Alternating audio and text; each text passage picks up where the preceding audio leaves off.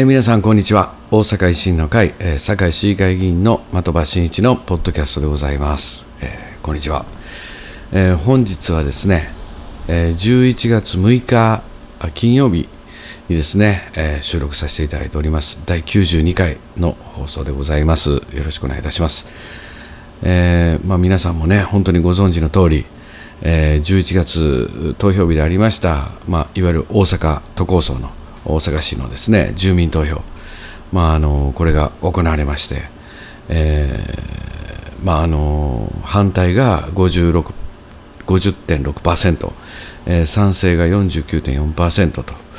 1万、うん約7000票差でですね、えー否決というようなですね、えー結果が出ました。えーまあ、あの反対票がですね69万2996、えー賛成が67万5829票と、えーかなりですねうん拮抗したあ形ではありましたけれども、えーまあ、あの正式なですね手続きを経て、え提案にされたあ住民投票、まあ、あの正式な手続きですね、え民意として、えまあ、この結果はですね、えー受け入れるべきとですね、えー思います。まあ、それがあの、まあ、こういった今回の住民投票の提案を行ってきたあその尊さをですねあの示すべき、えーことなんじゃないかなというふうに、えー僕なんかはちょっと考えて、えーおります。あのね、もともとあのこの大阪都構想、まあ、今回の住民投票の提案なんですけれどもやはり、多くのですね、えーその市民の皆さんに、えー寄り添う一番皆さんの生活に近い、えー感覚を持つ、えー政党であると僕は思ってるんですけれども維新の会、えーまあ、そういった多くの各世代のですね、えー皆さんの営みのをですね、えー考ええーそして自分の家族やね子供も含めてですね、まあ、次世代のことを真剣に考えて、まあ、愛情を持って、えー作られてきた、まああのこういった制度提案だと今でも思っております。まあ、そういったねあのお気持ちそういったベースにあるそういった思いっていうのがですねあのあって作られた提案、まあ、そこの訴えというかですねそこの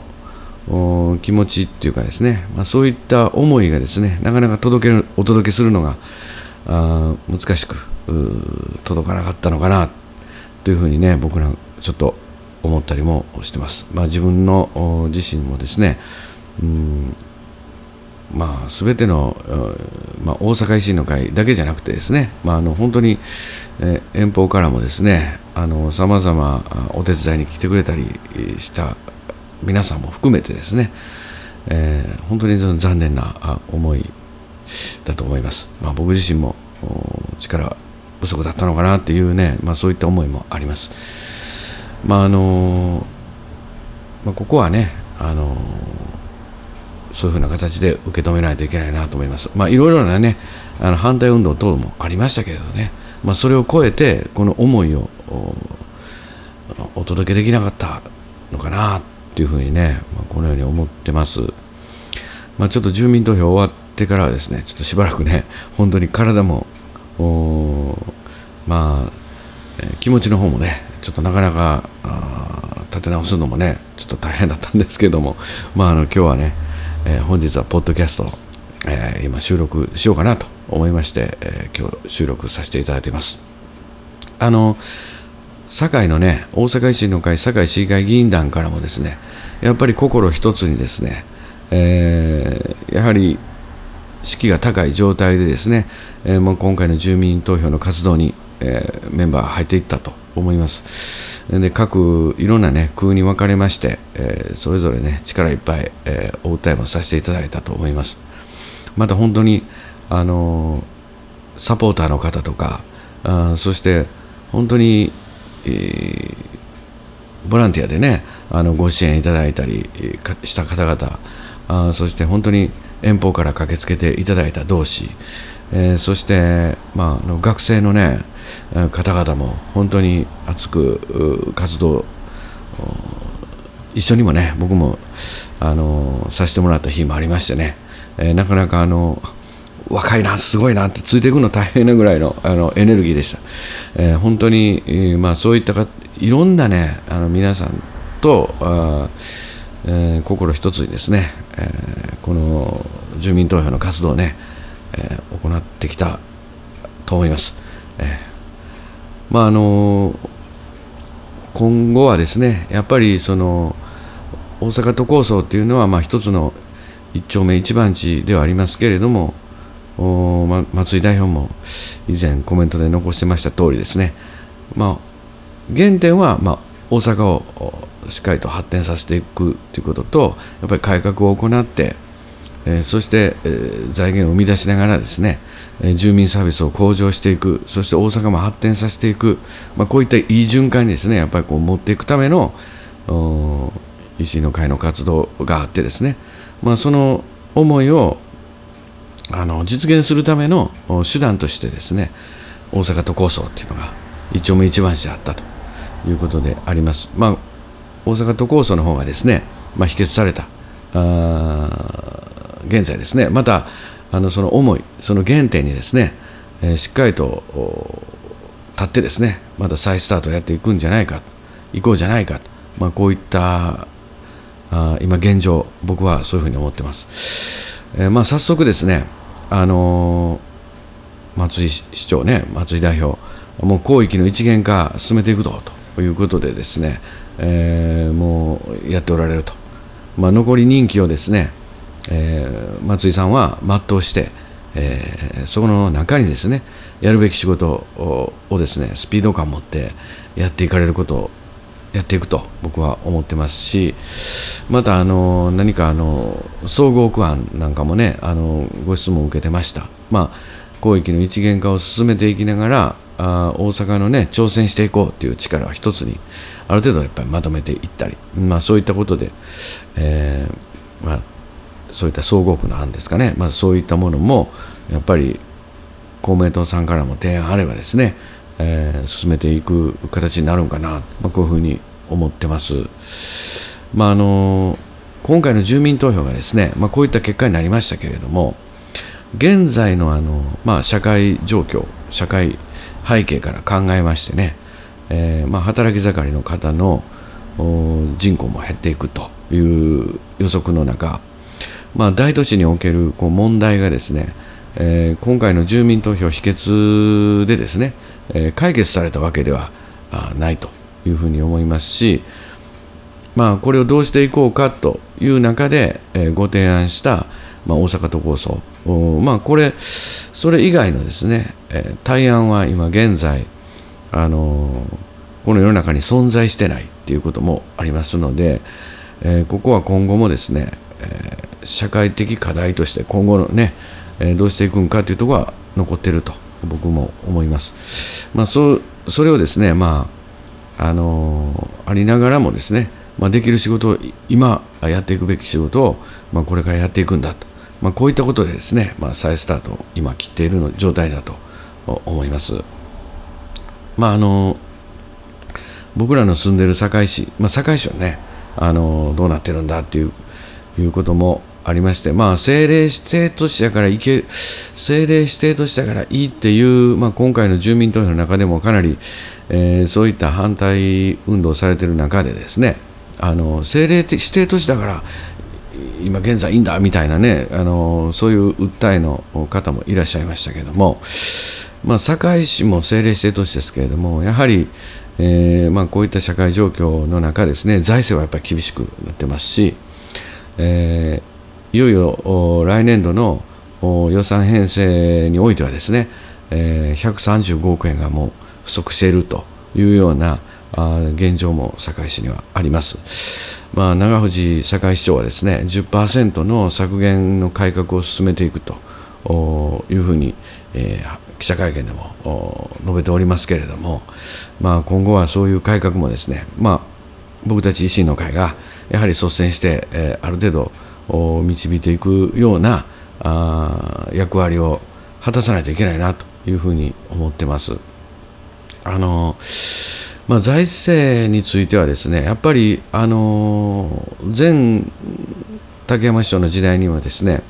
まあ、毎年90億円前後のやっぱり収支不足が発生している中ですねやっぱりあの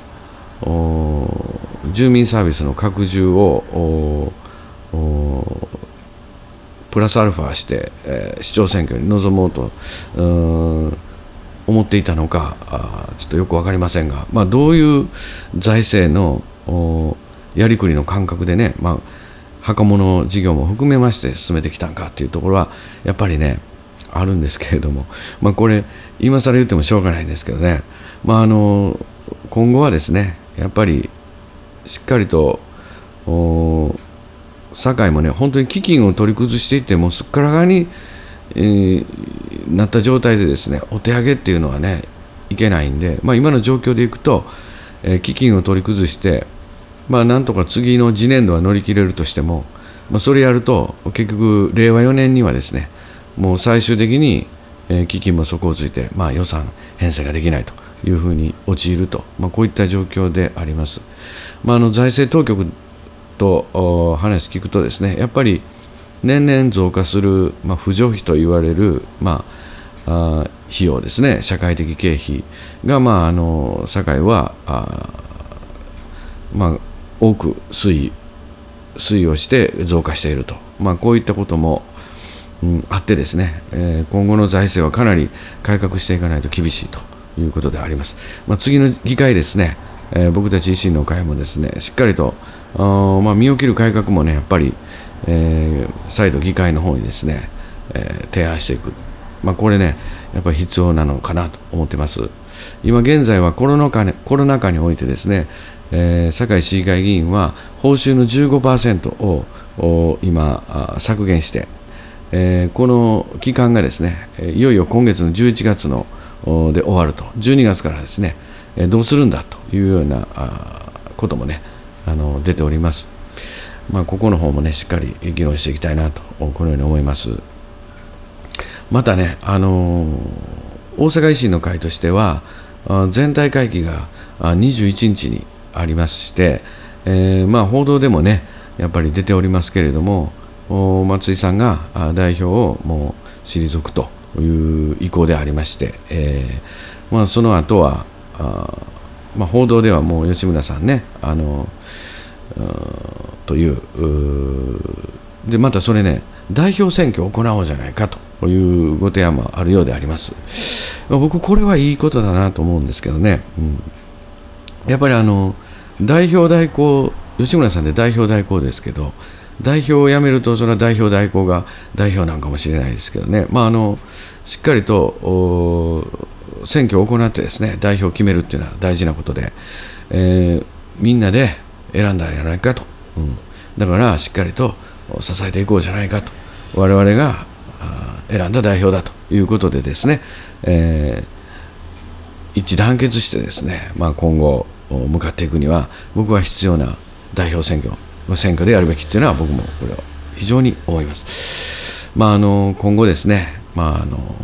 維新の会、まあ、ご支援いただいている皆様もですね、まああのいろいろねご心配もいただいていることだろうと思いますけれどもしっかりと顔を上げてですね、えー、我々はあのしっかりと頑張ってまいりますので、えー、なんかご安心をというのも変ですけどね、えー、まあ、あのしっかりとやってまいります。あの今後もですね、え皆さんのご意見貴重なご意見もいただいたり、うん、してですね、え一番あの皆さんの営みに近いえ政党としてですね、えその熱い気持ちを忘れずですね今後も頑張っていきたいと思いますので、え今後ともよろしくお願いいたします。えー、今日はねちょっと短いですけどゲストも誰も来てませんけども、えー、一応ね、えー、あの92回、うん、まあ、収録させていただきました、え今後もよろしくお願いいたします、え今日はどうも最後までね聞いていただいてありがとうございます。またあの収録放送していきますのでえー、今後ともよろしくお願いいたします、えー、失礼いたします。的場真一でした。